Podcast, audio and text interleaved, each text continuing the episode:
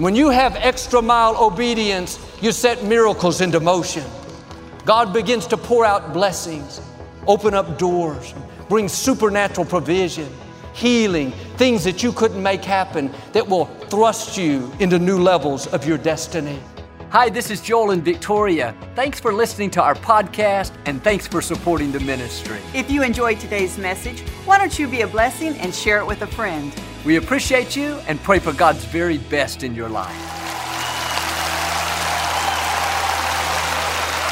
God bless you. It's great to be with you today. And if you're ever in our area, please stop by and be a part of one of our services. We would love to have you. And I hope you'll stay connected with us during the week. We have a daily podcast you can download, our YouTube channel, watch the messages anytime.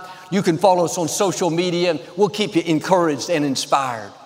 But I'd like to start with something funny, and I heard about this pastor. He'd been out bear hunting all day long, searched and searched through the woods and couldn't find any sign of a bear.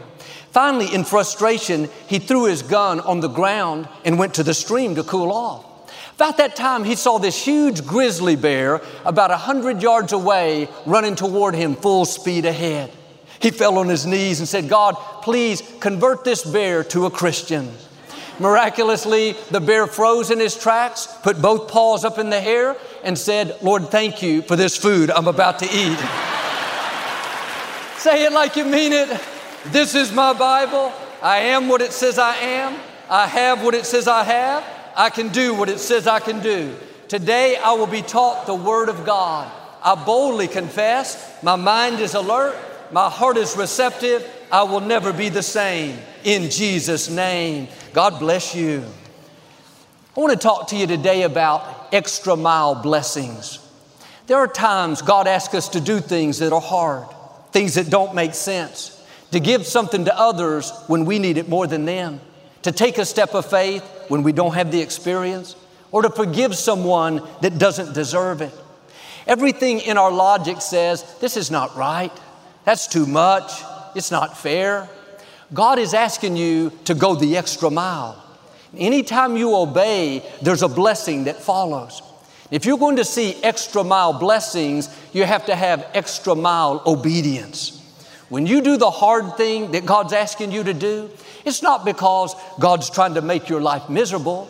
It's because He has something awesome coming your way. You can't reach the fullness of your destiny without extra mile obedience. There are good breaks, increase, healing that are only connected to doing the right thing when it's hard. And it's good to obey in the small things. That's important. Be kind to a neighbor. Give to charity. A coworker is rude and you let it go. That's not real difficult. But when you're about to go to a new level, when you're about to see something unusual, out of the ordinary, don't be surprised if God asks you to do a hard thing, to go the extra mile. Well, God, I'll keep giving my offerings each week, but not that money I've saved up for my dreams. I'll forgive that relative that offended me yesterday, but not that one that hurt me five years ago. I'll go to work on time, do my best, but I can't apply for that management position. You know I'm not qualified. There are extra mile blessings waiting for you, something out of the ordinary. The question is, will you have extra mile obedience? Is God asking you to do something that seems too hard, uncomfortable, to break away from a friend that's causing you to compromise, to be more disciplined in what you're watching, to go back to school and sharpen your skills? Everything in your reasoning will tell you, you don't have time. It's not going to matter. Don't rock the boat. Yes, it may be difficult, but if you could see the blessing that's attached to the obedience, if you could see the joy, the fulfillment, the provision, then you would dig down deep and do it. First Kings seventeen, there was a widow that lived in the city of Zarephath. Her husband had died, and now she was living there alone with her one son. There was a drought in the land, dried up all the crops. She couldn't find any groceries. All she had left was a little flour and a little oil, just enough for one meal. She was out picking up sticks to build a fire. She was going to cook her last meal. A few days earlier, the prophet Elijah was at the Jordan River where he had been living. Every morning, the ravens, these birds would come to him. And that's how he survived. Well, the ravens quit coming. God said to him in verse eight, go to the city of Zarephath. There is a widow that will feed you there. It's interesting that God sent him to a widow that didn't have any food. When God does things that don't make sense, that means he's up to something out of the ordinary. Something supernatural is about to happen. Elijah came walking into town, saw the widow gathering up the wood. He said, excuse me, ma'am, I'm traveling through the city. Would you please bring me a cup of water? That was no problem. She was kind. She was giving. She stopped what she was doing. Despite her own challenges, she went to get the water. Most of us are like her. If it's not too much, we're going to do it. If it's a small thing, no problem. But here's the test. As she was going to get the water, Elijah said, ma'am, I'm hungry too. Please bring me a loaf of bread as well. The water was easy. The bread was hard. She said, sir, I swear by the Lord your God, I don't have any bread in my house. I only have enough flour to make me and my son some food. We're going to eat it, then we're going to die. You would think Elijah would say, I'm so sorry. I'm going to help you find food. Instead, just after she poured out her heart, after she had swore that she didn't have any extra food, Elijah said, I understand you don't have enough for all of us, but make me a loaf of bread first. Give me what I need. If you'll do this, the Lord God of Israel says, there will always be plenty of flour and plenty of oil left in your containers. Elijah was saying, if you will have extra mile obedience, if you'll do something that doesn't make sense, that doesn't seem logical, nothing in your reasoning says to make him a meal when you need a meal, but if you'll do it, you'll see an extra mile blessing. You'll see supernatural provision, supernatural increase.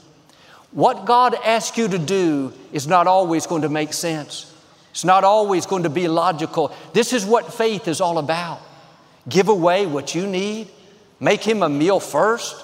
This widow didn't understand it. Thoughts told her, you're making a mistake. This couldn't be God. You and your son should be eating this last meal. But this woman dared to obey. She took that step of faith and made him a meal first. Verse sixteen says, she and her son continued to eat from the flour and from the oil. For no matter how much they used, there was always plenty of oil left in the containers. When you have extra mile obedience, you set miracles into motion. God begins to pour out blessings, open up doors, bring supernatural provision, healing, things that you couldn't make happen that will thrust you into new levels of your destiny. Are you missing the great things God wants to do because you're not willing to do the hard things? Don't talk yourself out of it. The more difficult it is, the greater the blessing. God could have had Elijah show up and tell the woman, God wants you to know he sees that you're struggling. He's going to supply all of your needs. He could have done it without her feeding Elijah. But most of the time, an act of obedience is required. If you'll do the hard thing when it doesn't seem logical, you don't feel like it, everything in your intellect is telling you this doesn't make sense, if you'll have this extra mile obedience, you'll see God show out in your life. He wouldn't ask you to do something hard unless he has something amazing coming. Is he asking you to forgive someone that hurt you? You've been holding on for years. They don't deserve it. They were wrong. You're not excusing their behavior. You're letting go of the poison. If you could see what God has in store on the other side of that forgiveness, you wouldn't think twice. There are extra mile blessings, new relationships, new opportunities, greater joy. Think about Joseph, betrayed by his brothers. He went through thirteen years of injustice, rejection, in prison, all because of his brother's jealousy. One day, they showed up at the palace. Now he was in charge, vindicated, promoted. His brothers were standing before him trying to buy food in a famine. This was Joseph's big chance to pay them back, to get even. But Joseph could hear that still small voice saying, forgive, be good to them, let it go. It's one thing to forgive when someone is rude to you at the office. That doesn't take a lot of effort. But these brothers sold Joseph into slavery. They took his freedom. He lost years of his life, being away from his family, not following his dream because of what they did to him. In a sense, he had a right to be angry, to get revenge. But Joseph understood this principle. He had extra mile obedience. He forgave people that didn't deserve it. He forgave the people that tried to ruin his life. And because he showed God that he could trust him to do the hard thing, to forgive when it wasn't fair, to be good to people that weren't good to him, God poured out extra mile blessings. He put Joseph in charge of the whole nation. When you have extra mile obedience, you do what God's asking you to do when it's hard, it's not fair, doesn't make sense. There's no limit to how high God will take you. Is God asking you to break away from people that are pulling you down? You know they're a negative influence, causing you to compromise. Joel, they've been my friend for years. We always hang out. I know it's not easy, but where could you go? What could you become if you did the hard thing? God wouldn't be asking you if he didn't have extra mile blessings in store. Is God asking you to keep a good attitude in a negative situation? You're working hard but not seeing growth, praying for your child, they're not changing. You lost a client, business has slowed. You're tempted to be critical, complain, live sour. Do the hard thing. Keep being your best. Keep thanking God. Keep being good to people. Keep declaring the victory. When you do the hard thing, you set miracles into motion. Angels go to work. Good breaks come looking for you. In the early nineteen seventies, Lakewood started to grow. We had less than two hundred people for thirteen years. Now my father's dreams were starting to come to pass. We were in the original building, the little feed store. We needed a larger auditorium. One Sunday, my father announced to the congregation that we were going to build a new sanctuary that held a thousand people. He asked everyone if they would pray about what they could give toward it. In a few weeks, he was going to take up a special offering. The whole church was excited. People gave generously. We had enough to get started. There was a small Spanish church down the road. They had been building a new church for months. It was going very slowly. One afternoon, my father stopped by to see how they were doing it. He had never met them, didn't know anyone. He just wanted to be friendly and let them know that we were praying for them. They told how they started their building, but it cost more than they thought. They had some setbacks and ran out of funds. Now it was just sitting there half finished, had part of the roof, part of the walls, nothing inside. The next day, my father heard a still small voice saying, I want you to give that money you took up for your new building to that Spanish church so they can finish their building. His first thought was, get behind me, Satan. That could not be God. That's money for our sanctuary. He began to reason it out, but he couldn't get away from it. Down deep, he knew he was supposed to give that money. Like Elijah and the widow, it was a test. Will you make me a meal first? Will you do the hard thing, something that you don't understand, and give away what you need? After debating it a few days, he finally decided to do it. And the Spanish pastor was so thrilled, he couldn't believe it. They were able to finish their building. What's interesting is the funds for Lakewood's building started coming in from all over. A lady flew into town that had never met my father, never been to Lakewood. She had read some of his books, but she handed my father a check for more than what we gave the Spanish church. One lady out of the blue. Like this widow woman, there was supernatural provision. The money came in for the foundation, the steel, the walls, the seats, the sound system. The whole building was built debt-free. We never lacked for resources. Not just that building, but my father built another sanctuary and another and another, paid cash for every one, never borrowed. The provision kept coming. It all started when he did a hard thing. He gave away what he needed. When you have extra mile obedience, you're going to see these extra mile blessings. This really boils down to a question of trust. God was saying to the widow, if you take care of the prophet, if you make the last meal, do you trust me that I'll take care of you? To my father, if you give the funds to that Spanish church, do you trust me that I'll give you the funds for your church? If you forgive that person that hurts you, do you trust me that I'll make it up to you? On the way to your destiny, God is going to ask you to do things that require great trust. You can't have extra mile obedience if you're not convinced that God is going to take care of you, that He has the favor, the blessings, the funds, the people, the confidence to get you to your purpose. The last Sunday that we were in our former location, right before we came to the Compaq Center, I was driving home after the services that afternoon. It was very emotional, pulling out of the parking lot for the last time. I'd spent my whole life at that location. As I was leaving there, there was a rainbow in the sky. Looked like it stretched from the old location to this place. It was like God was saying, I'm doing a new thing. I felt very grateful. About that time, I passed the Spanish church that my father and the first congregation helped build some thirty years earlier. On their small marquee out front, it said, thank you, Lakewood, for giving us our building. Now, I wonder if I would be standing here if my father had not had extra mile obedience. Had he not done the right thing when it was hard? Had he not proven to God that he could trust Him? I don't know if I would be seeing the blessing and favor on my life. Where will your children be thirty years from now if you will have extra mile obedience? What kind of favor, good breaks, abundance will they see because you did the right thing when it was hard? You could have played it safe, not taken any risk, held on to the hurts, but like this widow, you said, God, I trust you. Doesn't make sense, but I'm going to do it even though I don't understand it.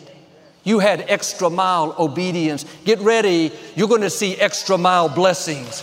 Blessings that not only catapult you ahead, but your children and grandchildren will be better off. They'll walk in favor and blessings because of you. Anytime God asks you to do something hard, that's a sign that something big is in your future.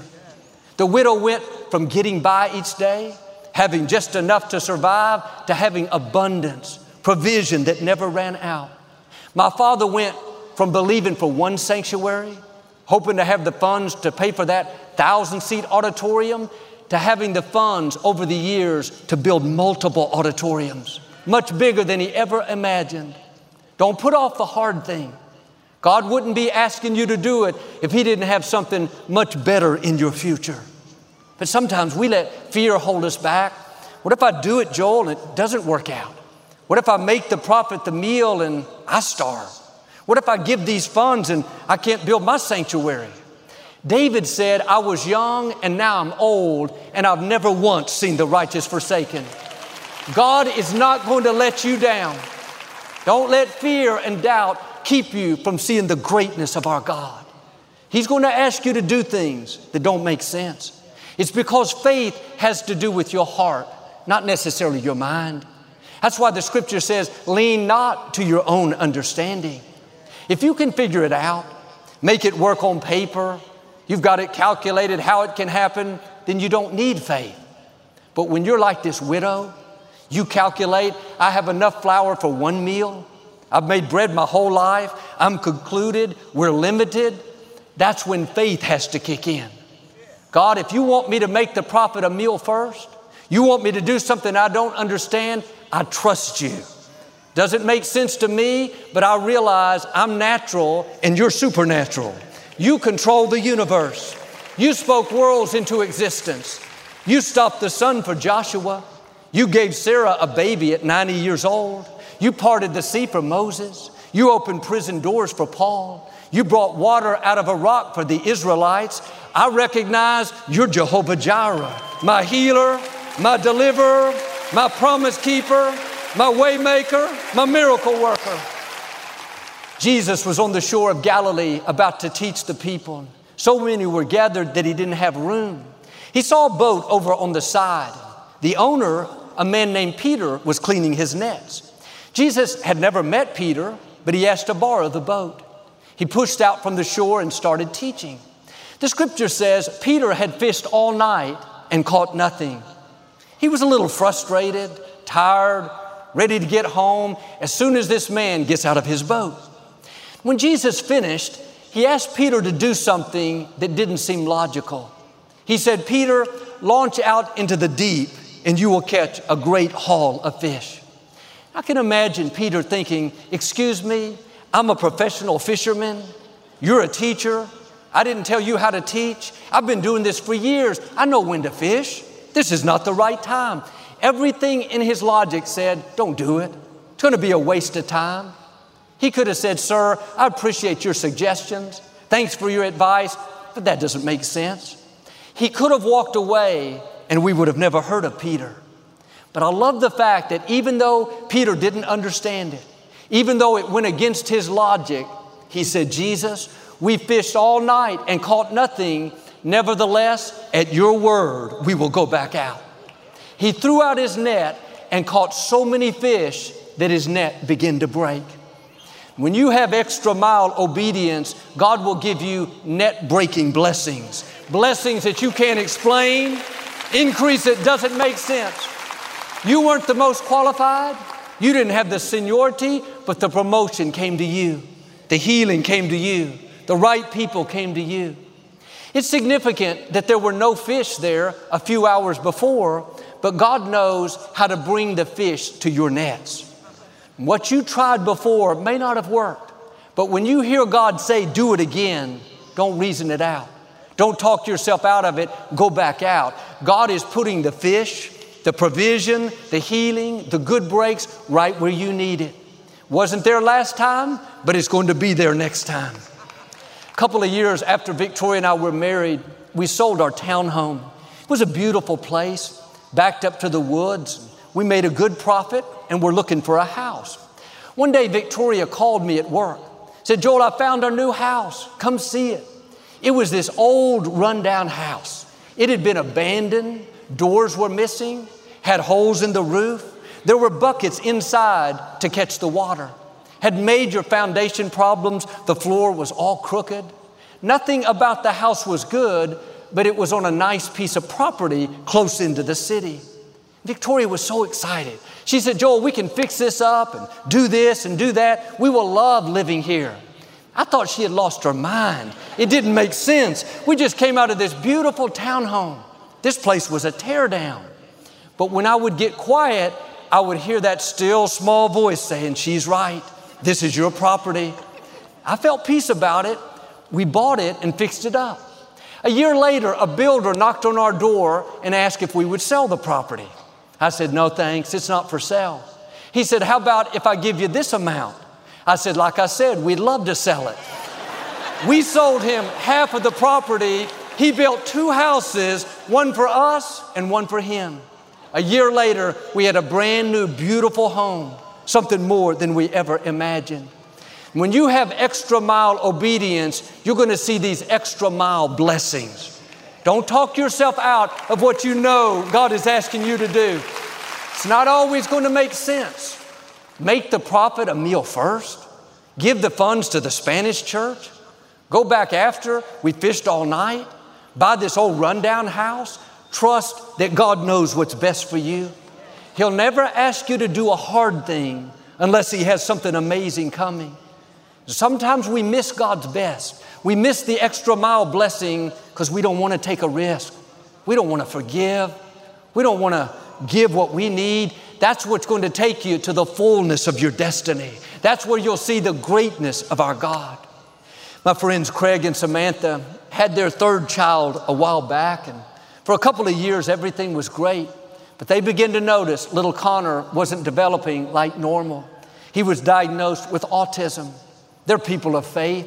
They know that God's in control, but it was still difficult. They could have sat around defeated and bitter. God, why did this happen? But in the midst of their pain, Craig heard God say to him, "I'm going to use your son Connor to help people all over the world." Craig said, "God, my son can't even talk. He can't even ask for a drink of water. How's he going to help people? Wasn't long after that that Samantha walked in his room one night about to put him to bed. Connor had his Bible in his hand. He held it up and said, "This is my Bible. I am what it says I am." He quoted the whole saying. He had been watching our videos. Those were the first words that he ever spoke. They were so thrilled. Craig was the head of our children's ministry at the time, and he realized we didn't have any programs for children with special needs. Parents couldn't attend church with these children that are not able to sit through a service. He felt God telling him to start a ministry for special needs children. He could have thought, "God, it's hard enough to raise our own son. Our hands are full. That doesn't make sense to take on more challenges." God was asking him to do a hard thing, to birth a ministry out of his pain. Craig and Samantha started the Champions Club for children with autism and special needs. The first month, three hundred new families joined the church. Today, there are over one hundred Champions Clubs in churches around the world. Craig had extra mile obedience. What happened?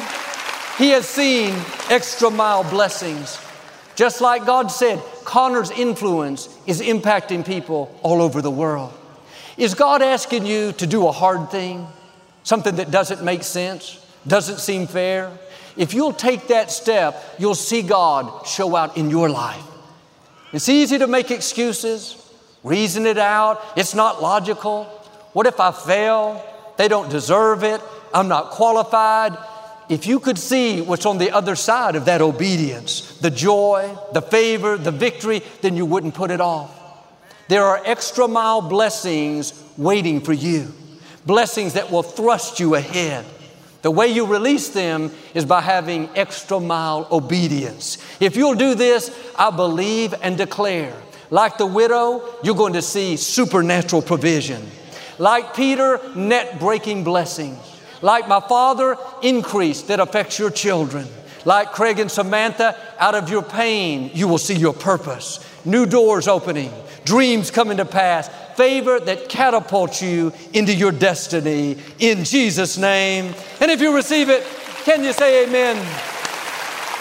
I'd like to give you an opportunity to make Jesus the Lord of your life. Would you pray with me? Just say, "Lord Jesus, I repent of my sins. Come into my heart. I make you my Lord and Savior." If you prayed that simple prayer, we believe you got born again. We'd love to send you some free information on your new walk with the Lord. Just text the number on the screen. You can go to the website and take our New Beginnings course.